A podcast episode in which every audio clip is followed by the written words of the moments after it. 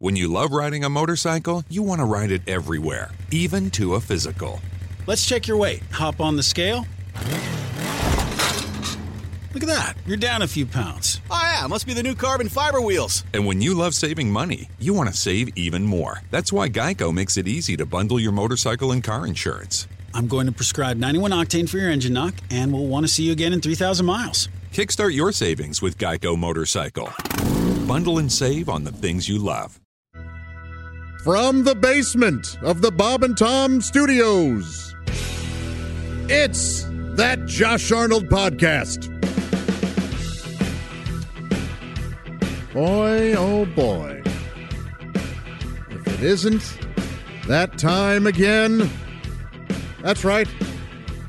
Time for another chat, another sit down, another tete a tete.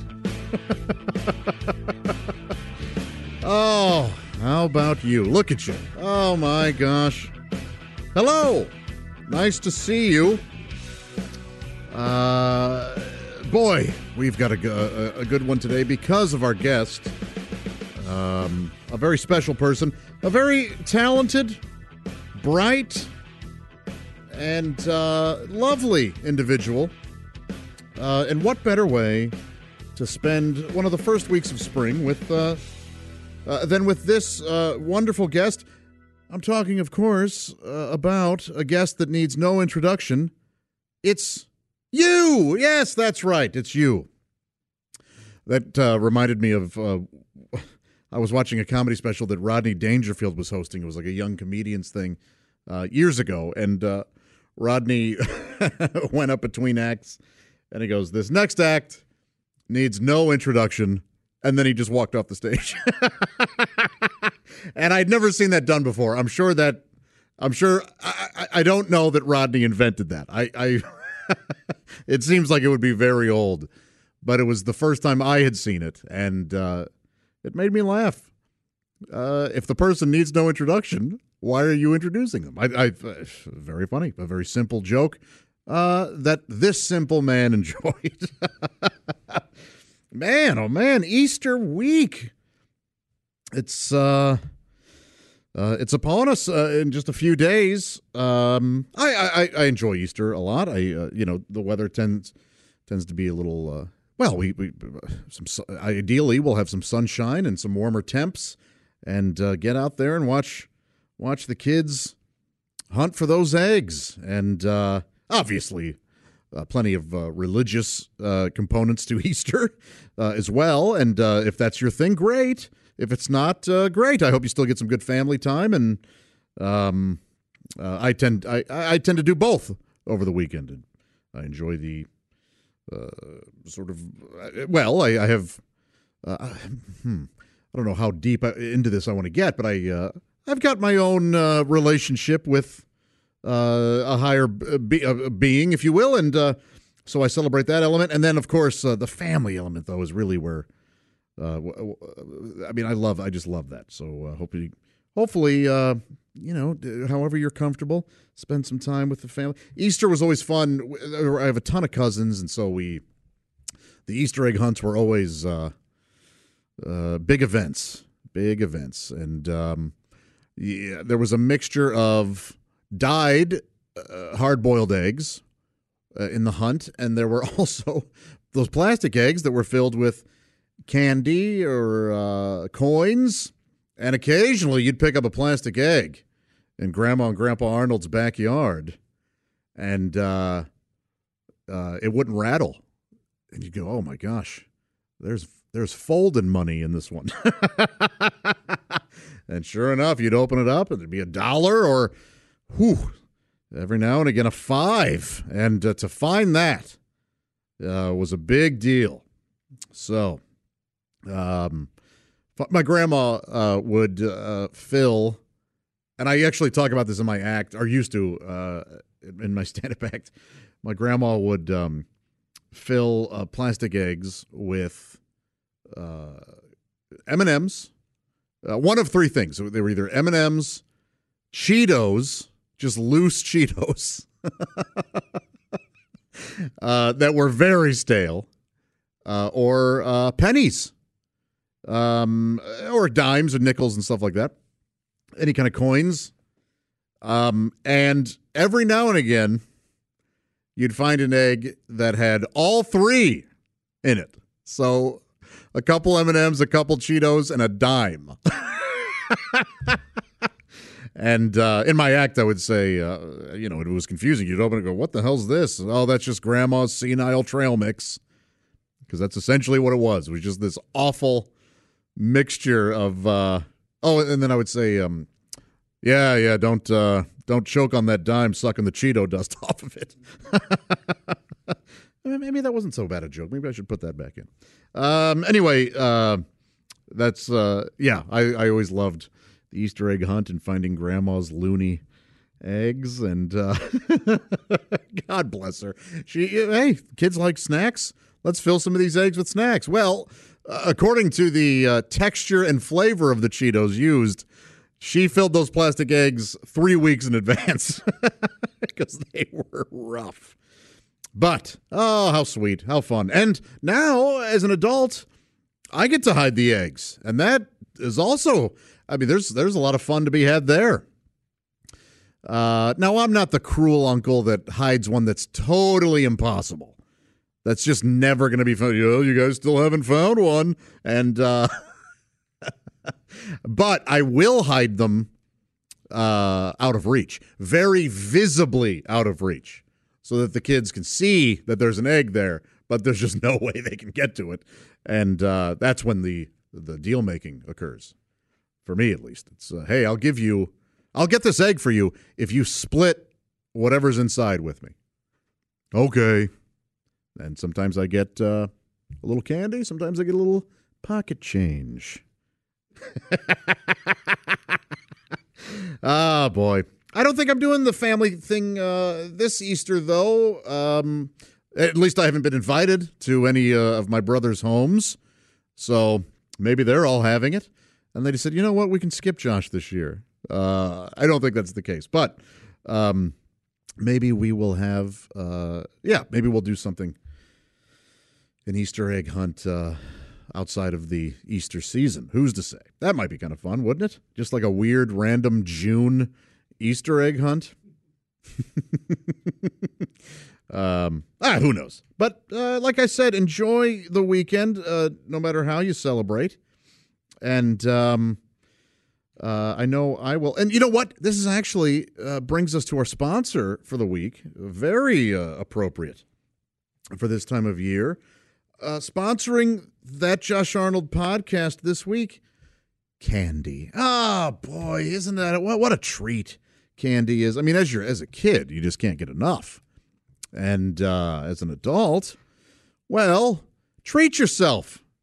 Enjoy uh, enjoy a piece of candy every now and then. You know, it's uh, as I've grown older, uh, I've realized uh, I, I, when I was a kid, I used to think, "Oh my gosh, I could eat candy all day." But now that I'm a grown up, like finishing a whole full size candy bar uh, isn't what I thought it would have been. Like when I was a kid, I'm like, oh man, when I'm old, uh, older, I can just eat uh, three candy bars or whatever because I I'll have my own money. I can do whatever I want. Nobody's there to tell me. Now, if I finish like a Snickers bar it's not great. It's not, it's like boy, I don't know. I don't know what what that's about. And I'm a larger dude, so uh, uh, but I can't. Or if I have a whole Hershey bar, man, it's a lot. Um, but man, one of those min- so I kind of prefer the minis or a Reese's cup. Or I'm more of a, a chocolatey candy guy than I am a fruity candy guy. But they all have their place, don't they? Ah, feel like a kid. Enjoy some candy. I hope uh, that you can enjoy uh, some candy this week. And if not, if it's not for you, give somebody a piece of candy. Oh, and not in a weird, uh, uh, there may be a needle in here kind of way, but uh, somebody that trusts you and that you trust, give them a piece of share. All right. I think, you know what? I've just gotten a letter, uh, an email here from Candy. Yeah, this is the last time they're going to sponsor the show. Dang it. I ruined it. All right. I hope you enjoy a piece of candy soon. You know what I enjoyed this week? It's, uh, well, I'll tell you that after we take our uh, visit to Vocabulary Station. Ah, feel that breeze sticking your head out the window there as we cruise along the tracks. Construction's almost done. I'll talk a little bit more about that at the end of the podcast. Uh, but the construction around here is nearly complete and things are looking great. And we've got a special uh, trip to Vocab Station today because we're not getting just one, but two vocabulary words this week. That's right. Why? Because one of them is so is so bizarre um that I, I it's it's one of those words where I go, there's a word for that.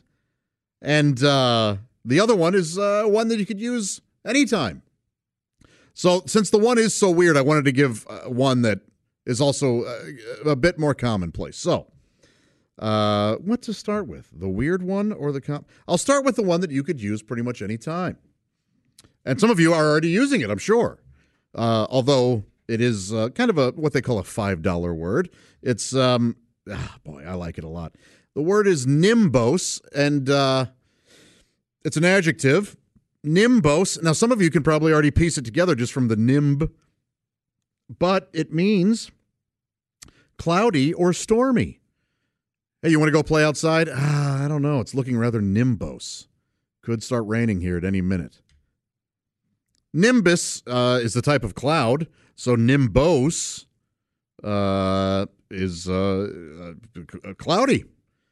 Nimbose. I like it. You think we'll get to uh, shoot off fireworks later? Oh, man. Uh, it's supposed to be rather nimbose, so we'll have to see.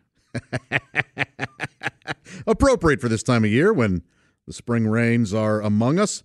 Now, the second word is one I was uh, completely not aware of, and then when I looked it up, I went, "Huh, that that is that must never be used."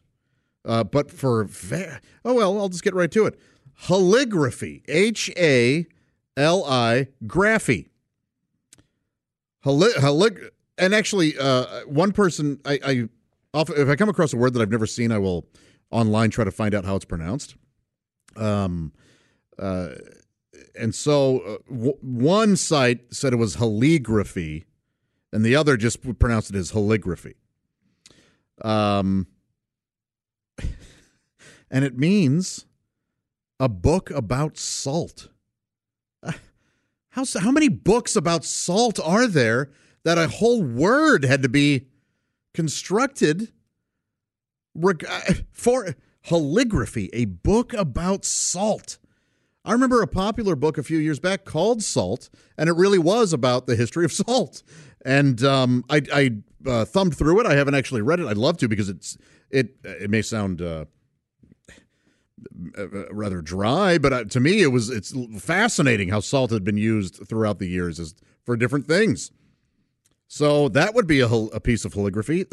the book Salt, a book about salt. Wow. Try to use that this week. Let's go. What do you got there? What are you reading? Fiction, nonfiction, maybe a little haligraphy, and then we'll go. What's that? That's it's a book about salt. What? Why would I be reading haligraphy? Well, so yes, nimbose, cloudy, stormy, haligraphy, a noun that means a book about salt. I like them both a lot, but one, as you can see, you'll be able to use more often than not. Uh, I uh, I'll enjoy trying to fit haligraphy into the uh, into my conversation this week, and uh, that brings me to what. Oh, this is going to be controversial. It is. It's going to be. We're going to have a little conversation about this one, all right? But I I got to tell you, I have to admit, this is what I enjoyed this week. Oh, look at this guy. He's not worried, even though it's looking nimbose outside. He's uh, he's fine. Doesn't even have an umbrella. He's uh, throwing caution to the wind there. And uh, as you can see, he's got a book with him, and on the, and, and it's titled. Uh, it's titled "Saline and Its Many Uses." And uh, well, my gosh, if that's not, uh, does would that count as haligraphy? Uh, salty liquid. I, you know what? I'm going to say it is haligraphy. All right. This is quite, uh, You know, the movie Salt with Angelina Jolie, not considered haligraphy. That's considered uh, halinema. That's cinema about salt. Oh, boy. Ugh. uh, I hope you're still still here with me because I do want to talk about what I enjoyed this week. And again, uh, some of you are going to hear it and go, "Are you kidding? Are you nuts?" Uh, and others will go, "Okay." And uh, uh, but I can't help it. It is what I enjoyed this week. It's a book uh, that has made some news and um, uh, probably will for a while. Um, I read the book Apropos of Nothing, which is Woody Allen's autobiography, and I loved it. Now, here's why this is con- controversial if you don't know. He's obviously been uh, accused of some pretty heinous activity, but that's just it. He's been accused. He's he's not been found guilty. Um, I'm not. Uh, I'm not going to uh, take sides here. Uh, there's an HBO documentary out currently that's um, uh, Mia's Mia Farrow's side of things, and uh, uh, apparently it's pretty damning to Woody. And Woody's book is, uh, I can tell you, as, as somebody who's read it, uh, pretty damning against uh, Mia. So, um, uh, what I like to do when stuff like this happens is um, look at both sides. So I will watch that documentary, and I've already read Woody's book, and I will uh, decide on my own. I think I can pretty much tell you uh, what my decision is, and that is essentially we will never know the full truth.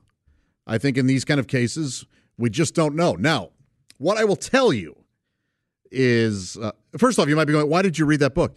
I've always been a fan of Woody Allen, uh, and I'm also a a a student of comedy, and I wanted to read about uh, his, particularly him coming up through the golden age of television and through the early um, club scenes. Well, I shouldn't say early. What I'll say is the the, the comedy club scenes of the '60s and '70s, and doing uh, talk shows and stuff. So I was just really fascinated in the history and his history.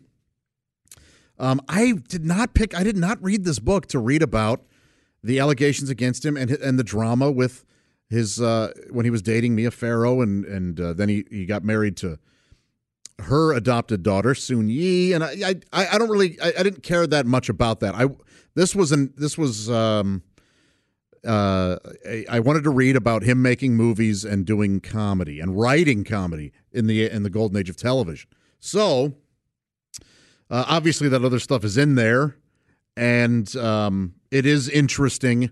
But I that's not why I picked the book up.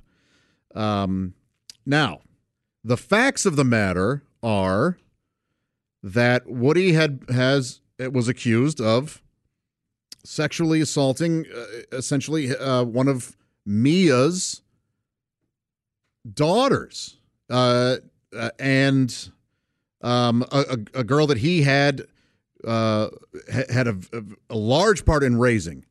He really loved this this girl and um, helped raise her. And then uh, when it's, it's um oh what, what, was I trying to say here?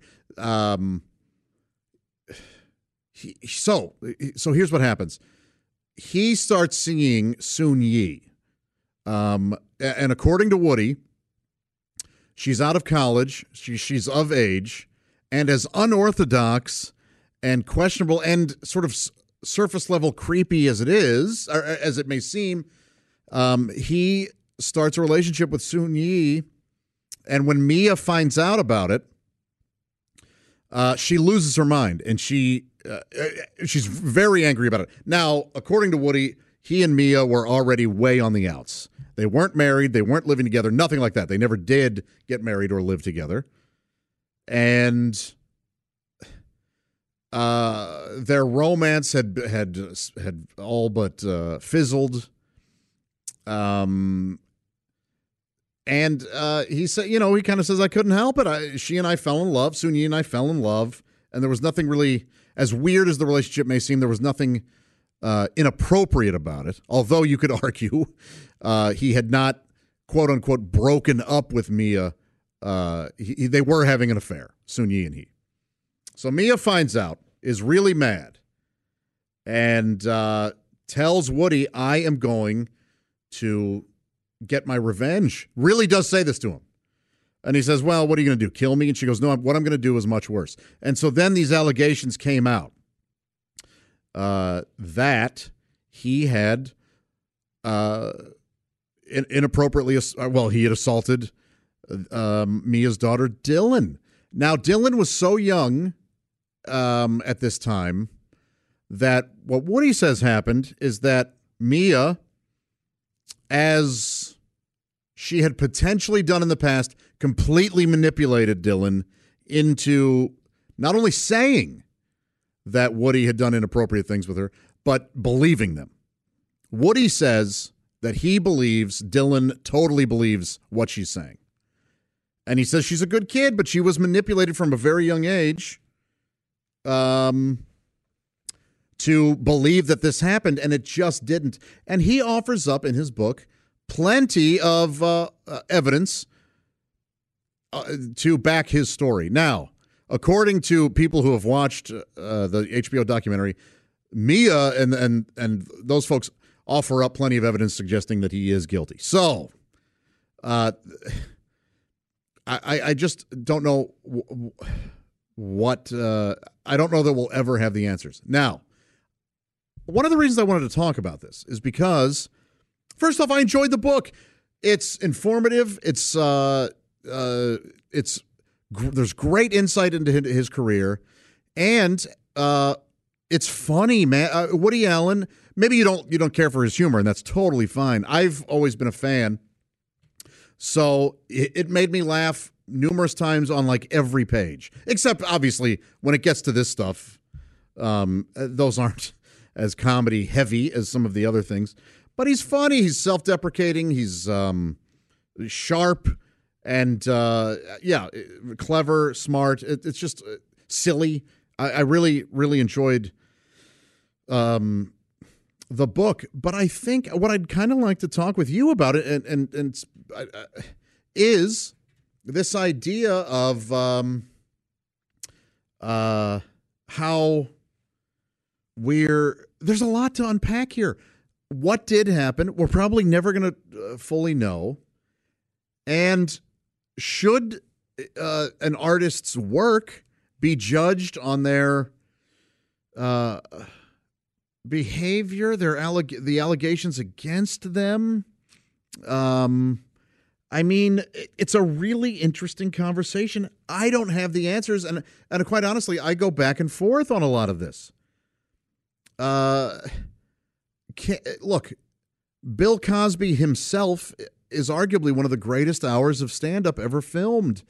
Uh, and are we still allowed to watch it and enjoy it?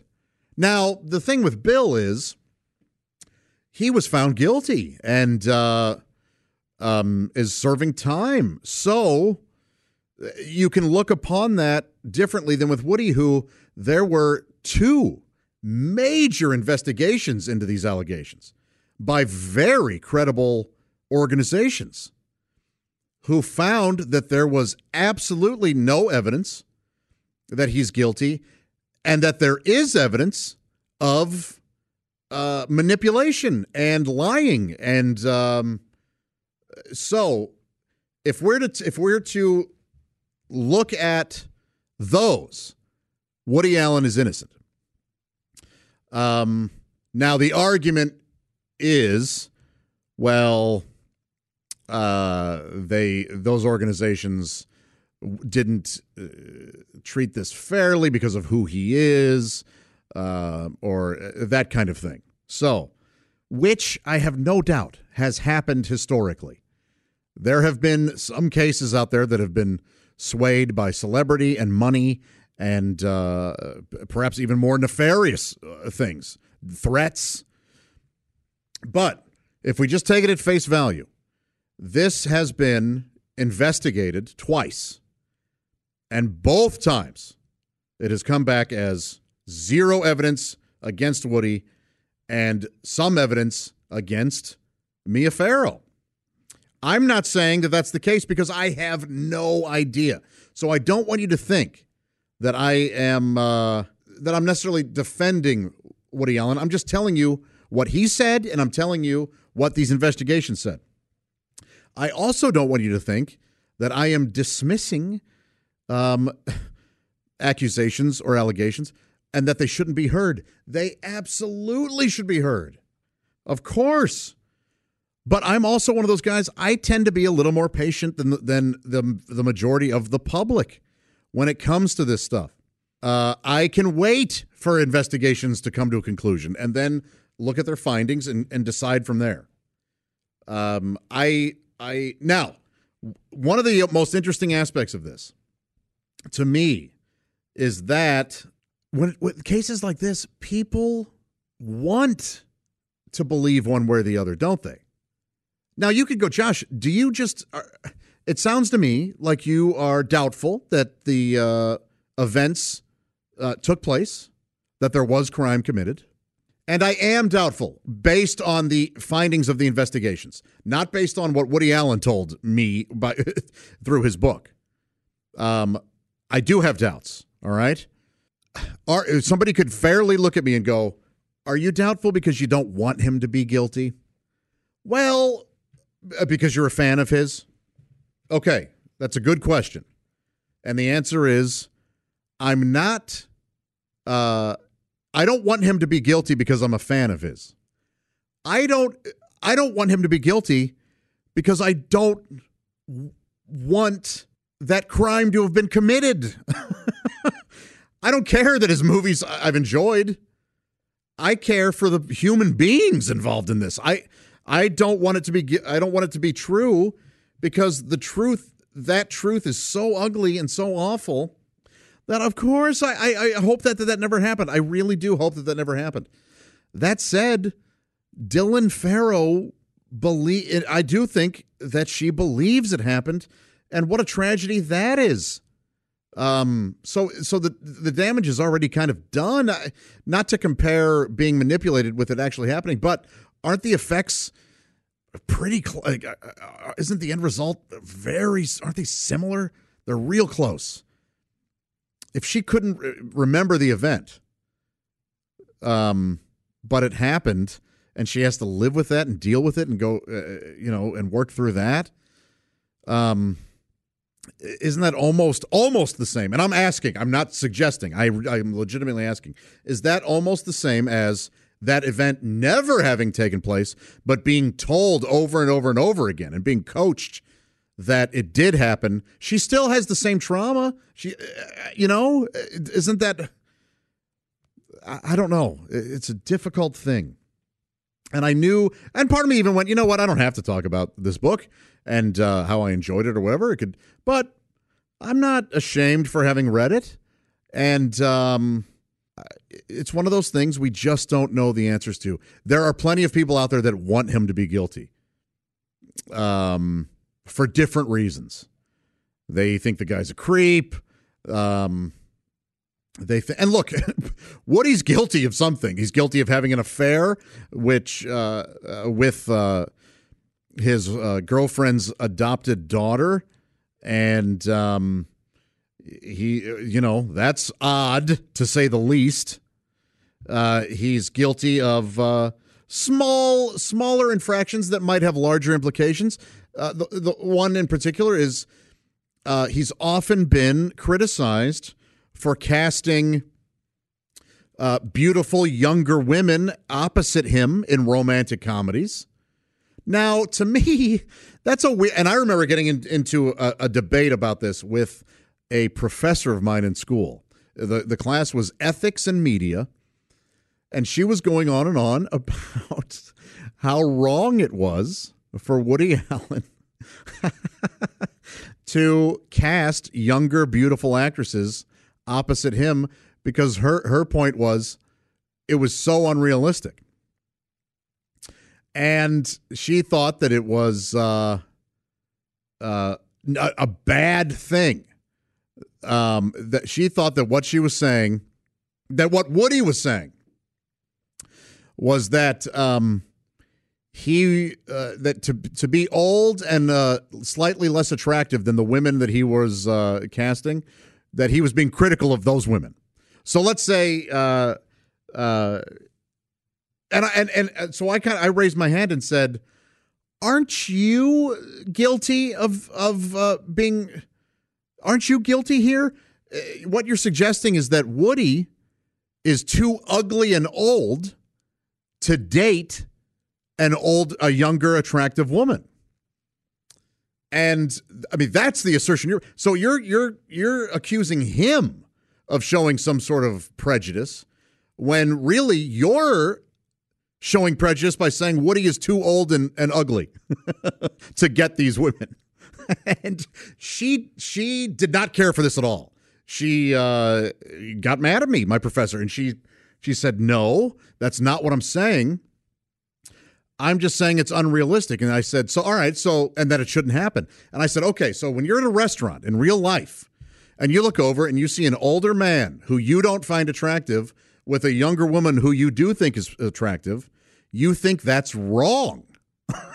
and she she would she uh, oh boy i really caught her ire with that and um i'm not saying that i'm 100% right in this i'm just saying it seemed weird to me and it and and uh and i said look if i were to come in here and say you know what it's so unrealistic that barbara streisand cast jeff bridges or robert redford or uh, Ryan O'Neal opposite her because they're such handsome men.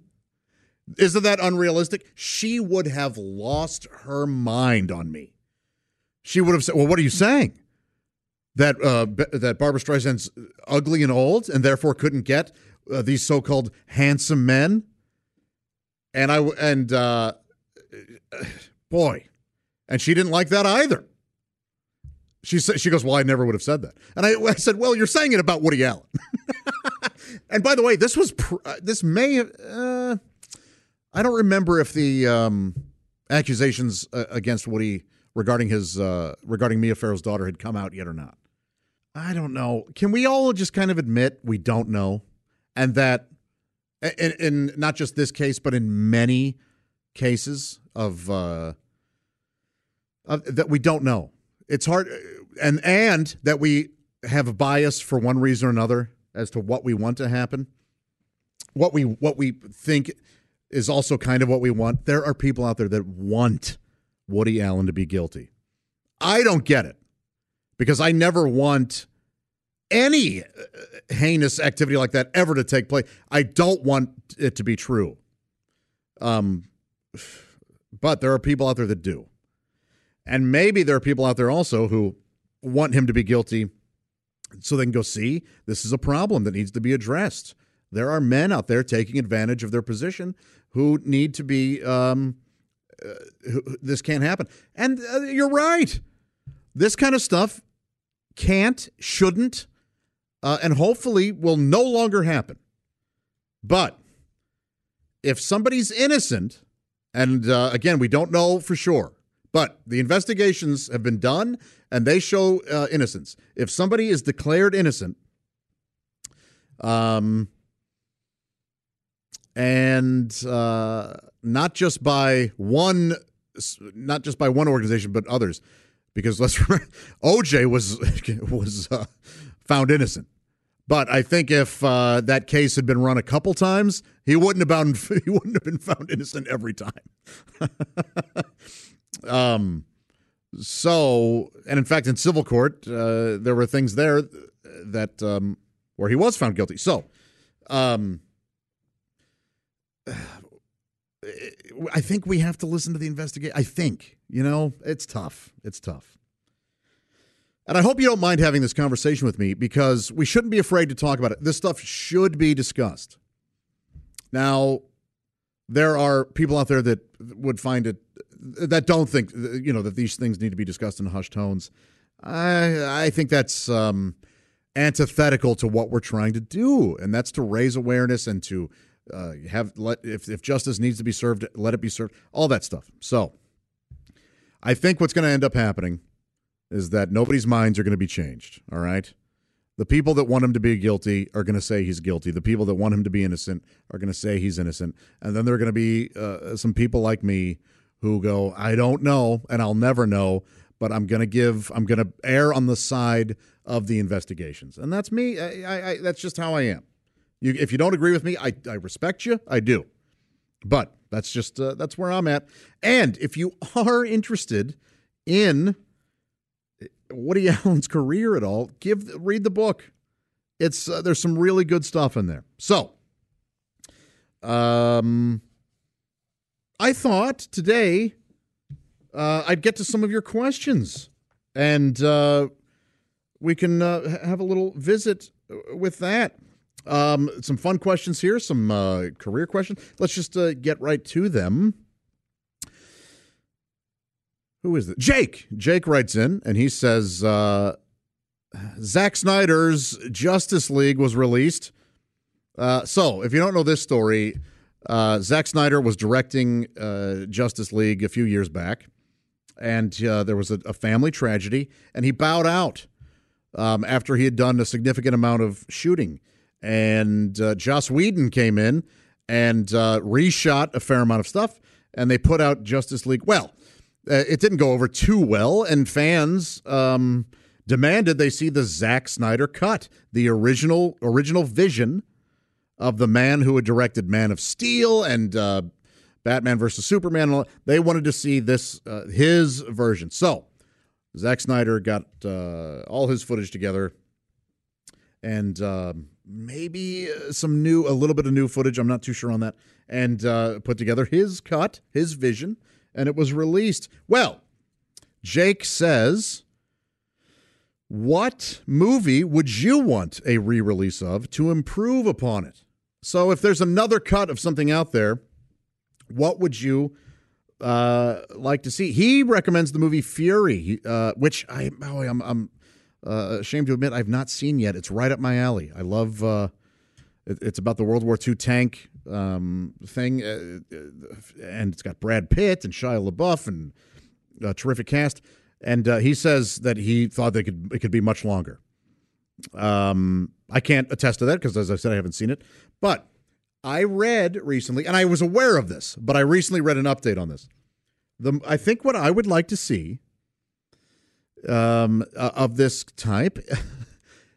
there have been there have long been rumors that there have been many cuts of the movie Mrs. Doubtfire, a comedy that I think is nearly perfect. It's it's a I I just I that is a terrific terrific movie. It's sweet, it's funny, um, it's just great, and uh, um, there has been long rumored that there there were P, there was a PG cut a PG 13 cut, an R rated cut, and an NC 17 cut because Robin Williams would improvise so much on set that they got so much footage. And some of it was family appropriate, as the movie is, and some of it was way uh, dirty and uh, adult oriented. And so they ended up having four cuts of this thing. And they released it as, you know what, as I'm talking, I'm going to look it up. It's either it was re- either released as PG or PG thirteen. I'm gonna guess PG thirteen. Let's see if I'm right. Let's see if I'm right here. Um, it uh, was released as PG thirteen because there is some. Uh, that's one of the great things about that movie. Plenty of stuff for the kids. Plenty of innuendo and stuff for the uh, adults. Everybody has good laughs, and uh, oh boy, Robin Williams was just uh, so anyway, you can imagine that uh, he would uh, he had fun and uh, at times got very uh, not family friendly. Now, the director Chris Columbus has recently come out and said there was never an NC-17 cut. So and. just real quick, I almost did not say cut there because the word the word NC seventeen had been bounced. And when I say NC, like it's like what's what's so dirty that uh, it would it would garner an NC7. What words are so bad? That was going through my head as I said the word cut, and I almost totally messed up. So anyway,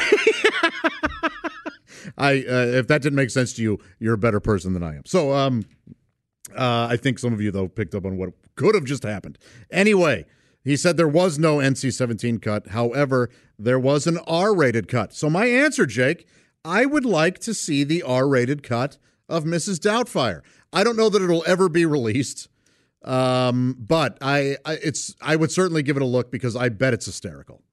And um, uh, now, do would I want that to be the finished version, the the uh, end all be all version of Mrs. Doubtfire? No, I love it just the way it is. I love that it's a family film. uh, but I am curious, and uh, I bet I would howl at uh, an R rated cut of uh, Mrs. Doubtfire. A fun question. And uh, that's, yeah, that's my answer. let's see here. Christopher, boy, I'm going to say your last name, man, because this is. Christopher Steele. Isn't that a good name? Christopher Steele, Private Eye. Chris uh, says, or as he likes to be called, Steel Man.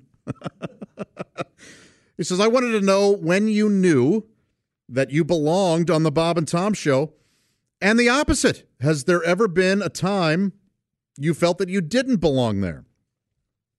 Wow.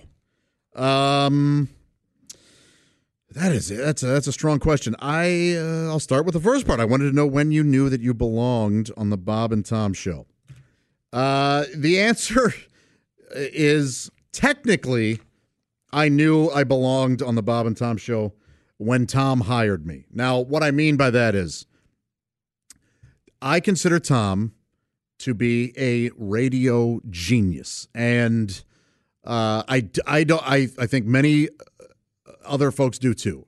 He he really as much as uh, on the big show uh, it may seem like he doesn't know what he's doing or it may seem like he's blathering or he's not uh, focused or he's uh he trust me he lives and breathes the show and uh, radio and he knows what works and what doesn't and what's good and what isn't and um, sometimes he'll break his own rules for the sake of comedy or just to be uh, ornery or whatever. But he is a radio genius. So when he asked, when he hired me, I uh, I was not convinced I belonged, but the fact that he wanted me, I, I uh, erred on the side of uh, genius. I said, okay, that guy knows what he's doing. He's not going to mess up what he, he's worked so hard to build. Uh, and I trust his opinion. So if he thinks I belong. I must belong. Now, I there are still days where I go, I have no business being here. But that's that's me. I, I oftentimes feel like an imposter if I'm performing stand up to a room of uh, a, to a sold out comedy club or a theater with uh, 1,500 people in it. I uh, I always boy boy have I fooled every. I have no business being here. I uh, I'm an imposter. Ugh, what were these people thinking when they paid money to see me? That kind of thing. Um, but I can't help it. That's just kind of I and I think that sort of self doubt. Uh, I I think every good performer has that. I think, uh, uh, or at least should, and uh, it varies in degrees. You know, um, some guys uh, have a little bit of it where they go, "Ah, oh, man, I hope tonight. I hope I I can give these people a good show tonight," and then they go out and they give them a great show. And then some go, "Oh, this is the I can't do it." I shouldn't be out there. I shouldn't be. This is ridiculous. I uh, oh my gosh. Now I'm not either one of those. I'm somewhere. I'm probably closer to the guy who goes, eh, man, I, I hope this goes. I hope I can do these people good. Um, than I am the guy going, oh, I can't do it. But uh, so on the show, there are days where I go, well, I had no business being around uh, people as funny as that. and then there are days where I go, uh, well, I was the funniest one.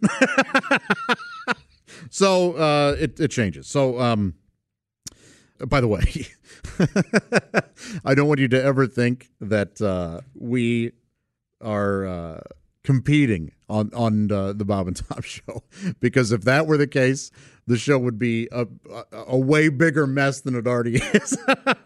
we are all, uh, eh, for the most part, the most fun uh, about the show. It's great to get a big laugh, but is playing with everybody else.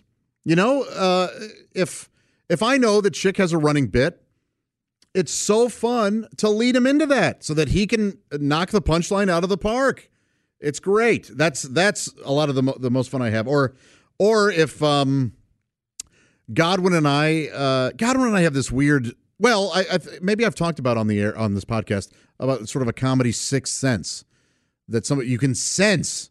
I can sense that Godwin's got a killer line, and if I have a line that I want to get out, a joke, but I can see that he's I I shut up. I don't get my line out. I let him, and he does the same for me. And Chick will kind of do uh, when Chick's fully engaged, and I don't mean that as a shot to him, but there are times when we're just not fully engaged. Uh, he, when he he does the same the same thing. So, and Tom Tom's good at it too. Um, look, it's just a cool thing. It's really fun to be a team as opposed to working individually. So, um, so when I say things like, uh, "Oh well, I was the funniest one," that's not really how we operate. uh, good question. So yes, there are times where I feel like I I don't. You know when I don't, I kind of feel like I don't belong. Is when uh, Bob is on. We'll have uh, special shows, and um, uh, Bob comes on, and uh, what you know, maybe it's not a feeling so much of uh, I don't belong here. It's more of a. It's more of uh, a couple things happen when Bob comes on. I am. I've always been. I'm a lifelong fan. A lifelong fan. So, I have a. I have a tendency to remove myself a, more than I normally do because I want to hear him and I want to. Uh, I, I want to listen to um, I guess you could call it a classic show, meaning Tom, Bob, Chick, and Kristi.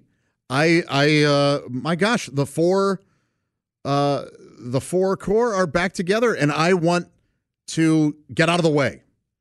Um, the other thing is, I uh, also want the audience to hear the classic show. So when Bob's back on, man, it's so great and it's so rare now uh, but it's so wonderful that uh, what, what, am I going to do? Why am I getting in the way? Let the audience enjoy them uh, just like I want to.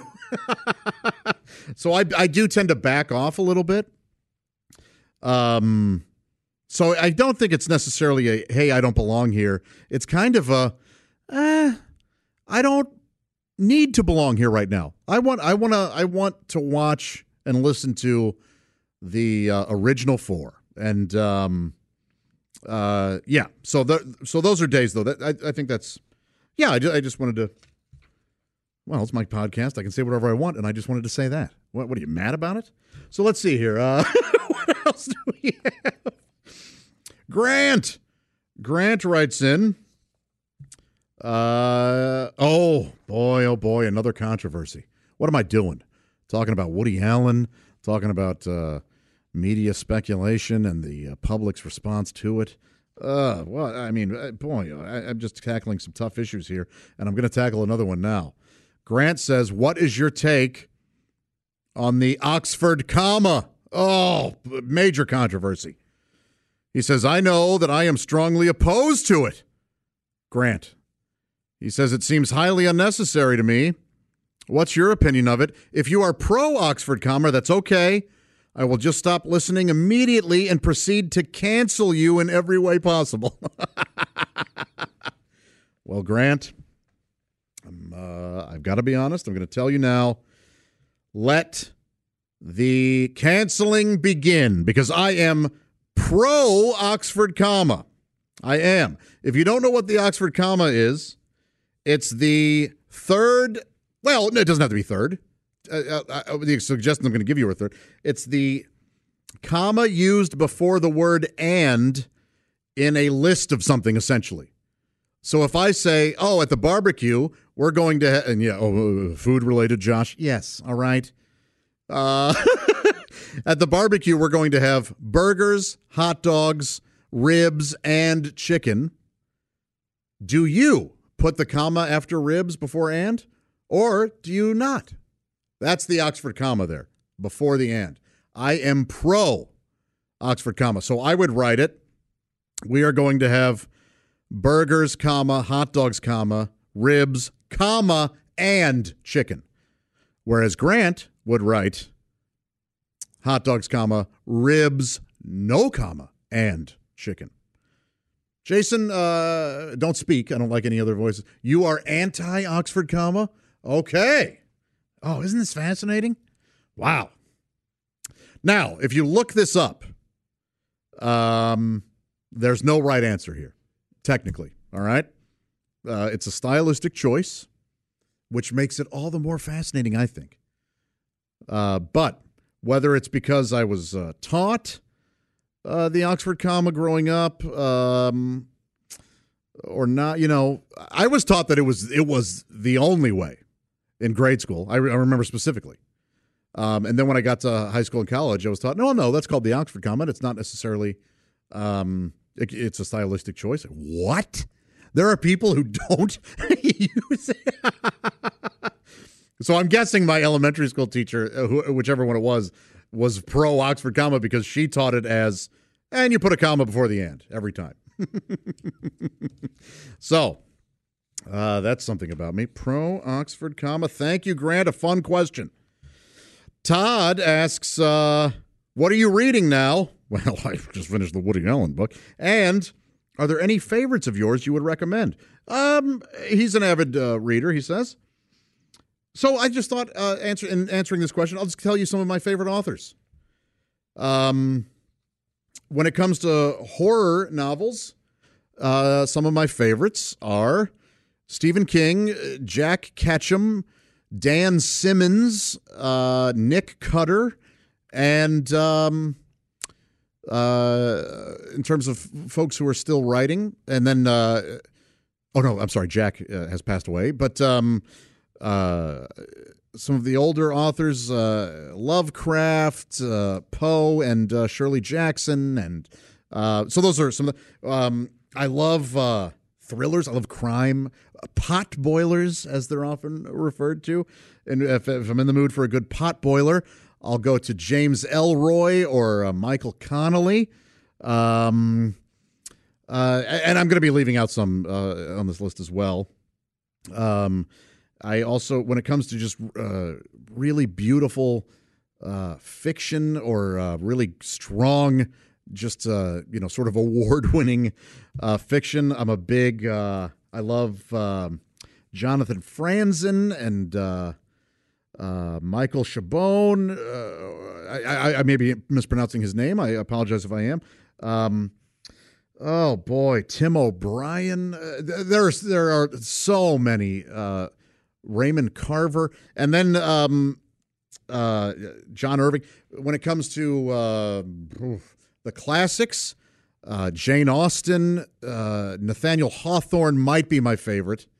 Uh, William Faulkner and um, uh, Dickens, and then when it comes to um, nonfiction, I've read mostly everything that Krakauer has done. He wrote Into the Air and Into the Wild, and um, uh, okay, I, I mean, there's just so much to to list, but those are just a, a few. Um, uh, and that leads to the next question, which is, oh, where is it here? Ah, here it is. Uh, it's from uh, Levi, and uh, he says, in the in the context of humor comedy, do you have a favorite book you could recommend? He says he's recently started reading again, thanks to me, and uh, he has not read much in the comedy humor genre. Uh, thoughts or suggestions? And I'm going to be honest, I have not read a ton of what would be called uh, funny books. Um, and I think it's because I'm a comedian. And uh, um, I see so much comedy and I've heard so much comedy and I, I know so many very funny people that when I read, I or when I watch TV or movies, I tend to go to something like a, a, a cop procedural or a crime thriller or something like like something that's the opposite of comedy because I want to explore that that that other world, you know, those other worlds. So, um, that said, there are some I can recommend. If you're looking for books about comedy, start with Steve Martin's Born Standing Up. Uh, it's funny, it's informative, and it's uh, it really captures uh, the essence of stand up. Um, if you want f- a, a, book that is funny, uh, I read one uh, a couple years ago. Um, I, have never read uh, things like I've never read any Douglas Adams, The Hitchhiker's Guide to the Galaxy, and stuff like. And I will, I will eventually read those. But when it comes to comedy, I'm just that's not what I. I just don't jump right to them. I've I have read uh, Larry Miller's got a great great book out called. Uh, oh shoot! I hate when I do this. I rave about something and then I don't remember the full title. Um, Spoiled Rotten Americans. I think it's something like that. Uh, but I love Larry Miller, so that's funny. Um, uh, that's really funny. The two Jim Norton books, the one particularly, um, is uh, hilarious. It's not the one called "I Hate Your Guts." It's the other one. I should have done some research before I just answered this question. that made me laugh a lot. Um, but what I will recommend is uh, this thing. Uh, almost uh, a friend of mine gave it to me, and he said uh, he was he's a comedian named Matt Conti, uh, great guy, and he he said uh, every sentence in this book is a joke, and I went, oh okay, he, he means it's funny, and no, he didn't. He meant exactly what he said literally, I, I would be hard pressed to. Boy, every sentence is a joke, and that might sound impossible, but it's pretty much true. It's very accurate. It's an accurate description. Uh, now, don't read the book and then go, see, this sentence isn't a joke. okay, 98% of the sentences in this book are a joke, and they're funny, and I laughed out loud so much reading it. It's a book called the Stench of Honolulu. and it was written by Jack Handey, most famous for writing uh, for SNL and uh, particularly the Deep Thoughts by Jack Handey. Remember those? Of course you do. Deep Thoughts by Jack Handey, And it would just be um, uh, a quick thought. I, I, I'm sure we all have our favorites. One of one I can remember is, isn't it a shame. uh, isn't it a shame that a family can be torn apart by something as simple as a pack of wolves? that's so crazy. And then that's it. Like that's all the deep thoughts were. And then another one was uh, when a child asks why it's raining, I like to say, because God is crying. And when the child says, Well, why is God crying? I like to tell them, probably because of something you did. it's just these these insane things, and he and uh, uh, just little weird musings. But the book isn't. Uh, I mean, it's got that sort of humor, but it's not uh, just a series of deep thoughts. It's actually a narrative and stuff, and it's it's uh, laugh out loud funny. The stench of Honolulu. I would recommend that by Jack Handey. I mean, the title alone is funny when you think of Honolulu, you're thinking sort of tropical uh, paradise, in a, but he didn't care for it. So uh, he, the stench, not the smell, the stench. The suggestion being it's completely, it's not good. Oh yeah, okay. I should read that again. That I, that should be one of those books I read every year. It makes me uh, makes me smile. Were there any other questions? Huh? You? No? You're good. Anybody else have anything? Um, okay. Well. What if I just did this for the next 10 minutes? I'm sure some of you are saying, well, it couldn't be any worse than what you have done so far. All right. I, uh, oh, I'm, I'm done with that. Here we go. Uh, boy, what a mess. What a mess. what to work on? Oh, yeah. Okay. That's the next part of this uh, podcast. Episode 25, and I'm still trying to figure things out. Uh, let's just get right to what to work on this week. Ah. All right. I hope you guys had a good time. I, I certainly did. Uh, I, that might be why I'm frazzled, because I was having fun. Ah, that's happy music because what to work on this week is should be something happy. Now, this does uh, deserve a preface. All right, I'm not going to get right to what it is we should work on because I want to tell you a couple things. First is I am pregnant. No, I. Uh, uh, this is the 25th episode of the of that Josh Arnold podcast, and uh, it's also the final episode of season one of that Josh Arnold podcast. What does that mean? Well, it means that season two is coming up, and that will begin in May. So uh, season one is uh, will be ending uh, as soon as I awkwardly end this one, this episode, and season two will begin May uh, fourth. That's Star Wars Day. So, um, well, Josh, what are we going to listen to on Tuesdays or whenever uh, through the month of April? Don't worry. Uh, there will be uh, four weeks of something I think you're really going to like. Uh, you've never, you haven't heard them, and um, uh, it's. Uh, I think you're going to really enjoy it. So there will be four episodes, but they won't necessarily be technically episodes of that Josh Arnold podcast.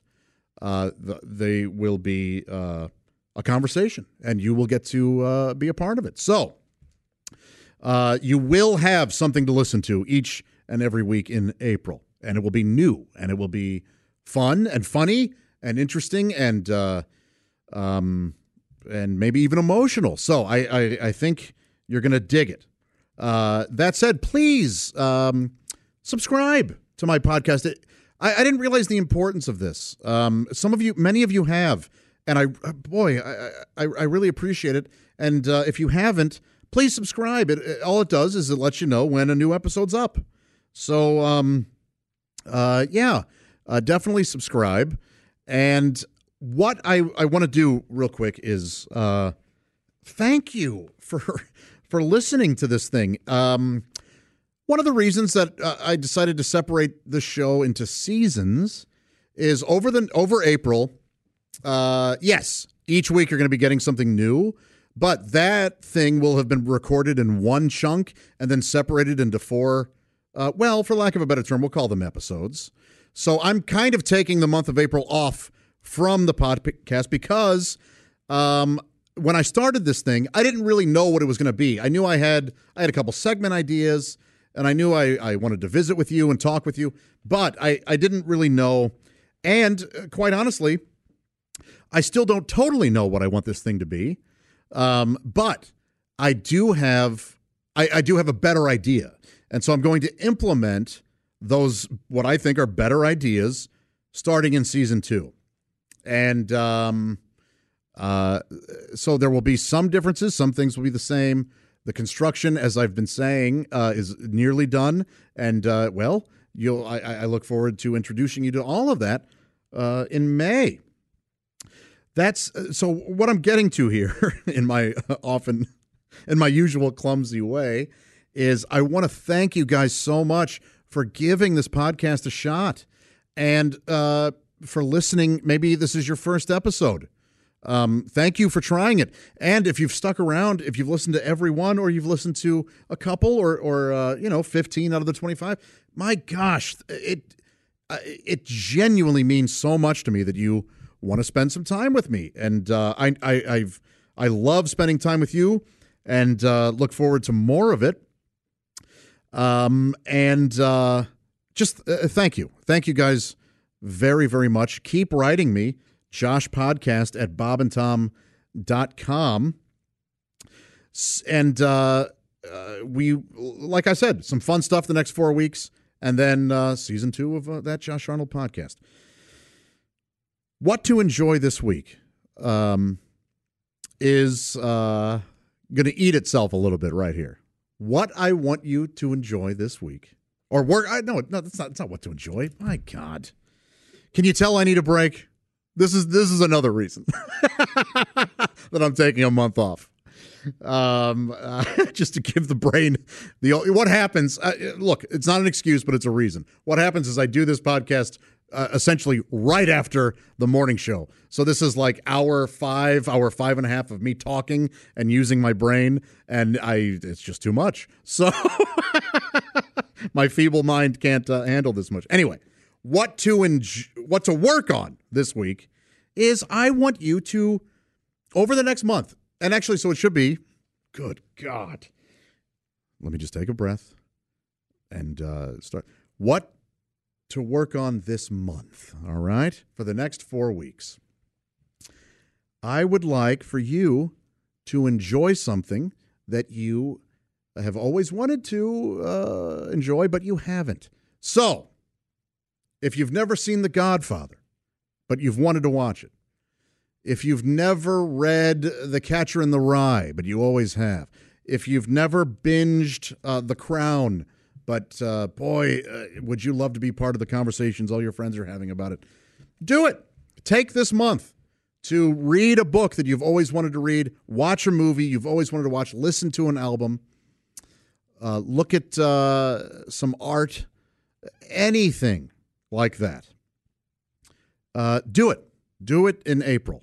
And uh, when we come back in May, I'll try to remember to tell you what it was that I decided to enjoy that I that I hadn't before, whether it be a book or binging a show or or watching a movie, whatever. Maybe I'll do all three, uh, or four. Listen to a, an album I've never I've never listened to Abbey Road uh, top to bottom. So you know something like that.